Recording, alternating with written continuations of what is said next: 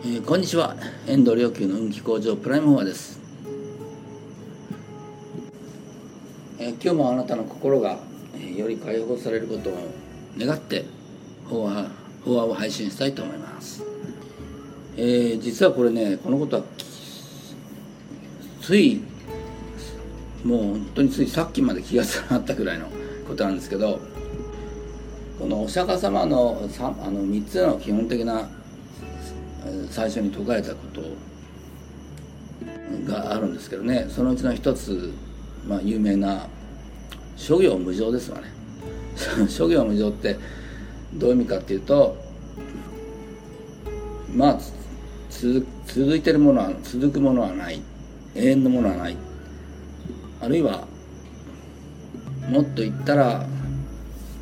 存在は瞬間ごとにしかないという。存在そのものが瞬間ごとにしかない事態がね。しこれもちろん念もそうです。どんな念もね実際には瞬間ごとにしか存在しない。でこれ一見続いてるように見えたり思ったりするんですけどこれはもうまさに人間の浅はかさで、えー、ペラペラ漫画をまああのえ昔の映画今デジタルでどうだか知らないけどまああのアニメとか要するに絵が連続してる一枚一枚独立してるのにそれを続けて連続であの見てるのでなんかああたかも存在し続いて存在してるように感じる。実際には別々のものなんですけどね。でもちろんこれはただ思ったところでまああんまり意味があるのかどうか。あのこれをね別段そのただ競技的にって言ったらいいのかな哲学的にって言ったらいいのかな単に言葉として言ってるんじゃなくて存在がそのようにしか存在しないっていうことが、えー、実は体感としてというかな存在感覚にの一部になってるんですね。だから頭として考えてそうだっていうんじゃなくてあの体感としてああそうだなっていう感じなので、まあ、片やちょっと透明人間的な感覚があってそこに現れたら消え現れたら消え現れたら消えみたいな感じですかね。でそれはあのまあ行の結果そういう体感に、まあ、なってくるわけです。でこれさっきの話に戻りますけど最初の話にねお釈迦様のこのこの基本的なこの教えが3つの三法院のっていう言われてますけど実はその 4, 4つ目があってね4本4つ目。でそれはあの全てが苦しみであるというね。もう存在は自体苦しみであるっていう。でちょっとこれについて話すとねテーマがあのそれてしまうのであのあえてあえて追求はしませんけど。ただ何が言いたいかというとね、えっと、その瞬間ごとにしか存在しないっていうことがなんかね特に精神的なことで苦しいことが起きたりするとコロッと忘れちゃうんですね。人間って愚かでね。つまりね何が言いたいかっていうとですねあの苦しみそのものねまああの特に精神的な苦しみそのものなんですけど、まあ、肉体でもそうなのかもしれないけど、まあ、病気とかねなったりすると。とにかくねこれがねあのずっと続くっていうふうにね思うことがやっぱり苦しみの大きな理由でもあるんですよね。原因って言ったらいいのかな。いやこれも今瞬間終わって次次はもうないからっていうふうにね この苦しいことすぐ別のことにもっといいことに置き換えられるからってっていうふうに。まあそれが分かったらまあ今この瞬間的なものはまあいいやっていうふうになりますよね。まあそこはそういうふうにあの通常なかなかすっきりいかなくてもう人間は愚かなのであの面白いことにねやっぱり調子のいい時はこれはずっと続くと思うし調子が悪いとこれがずっと続くと思 ってそこがまた苦しみの種になる。そこが一番苦しみの大きな原因であるというね。そこに思い至った時ですよ。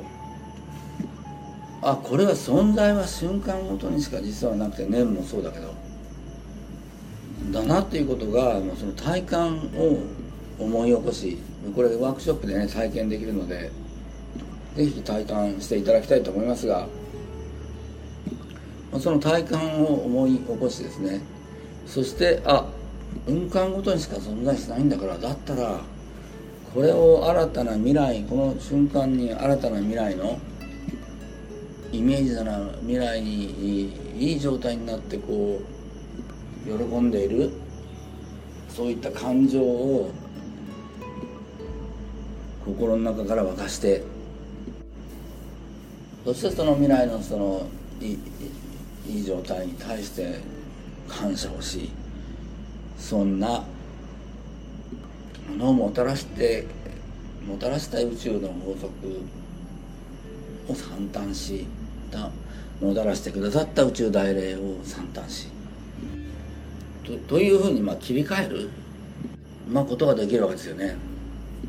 つまり、えー、その諸行無常瞬間ごとにしか存在はないんだよってまあねあの素粒子量素粒子の寿命っていうのは0.0000なんか1ぐらい秒ぐらいらしいですけどそれぐらいしか実際には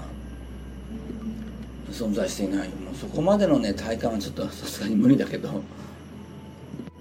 まあ雪が手のひらに落ちて溶けていくような感じかもしれないけど。それに近い時間感覚かもしれないけれど、えー、ただじゃあ未来をね、えー、作っていこう。明るく作っていこうっていうねそういった力を与えてくれる勇気を与えてくれる。それ諸行無常のことは事実であるけれど同時にあ苦しみはそうじゃない。その事実に気が付かない幻想からずっと続くと思ってる幻想から苦しみは来てるんだし実際にしかその実際にそのはそのような存在っていうのはそのようなもんだからだったらこの瞬間から未来を作る、えー、イメージなり感情なり言葉なりっていうのを置き換えていこうと。見苦しいことのようがね、敵だえー、苦しいことが起きた時はそれはカルマが消えていく姿であるし次から光を作っていくというお釈迦様のそんな教えはそういった力を与えてくれる、ものだなというふうに、改めて気づいたので、うん、どうかあなたも、え、そんなふうに存在の根底な根底的な感覚をえー、育ててですね瞬間ごとにしか存在しないっていう事実をもとに事実を元にした存在感覚を得るようにしてそれをもとに、えー、より輝かしい未来を作っていく、えー、どうかそんなあなたでありますように。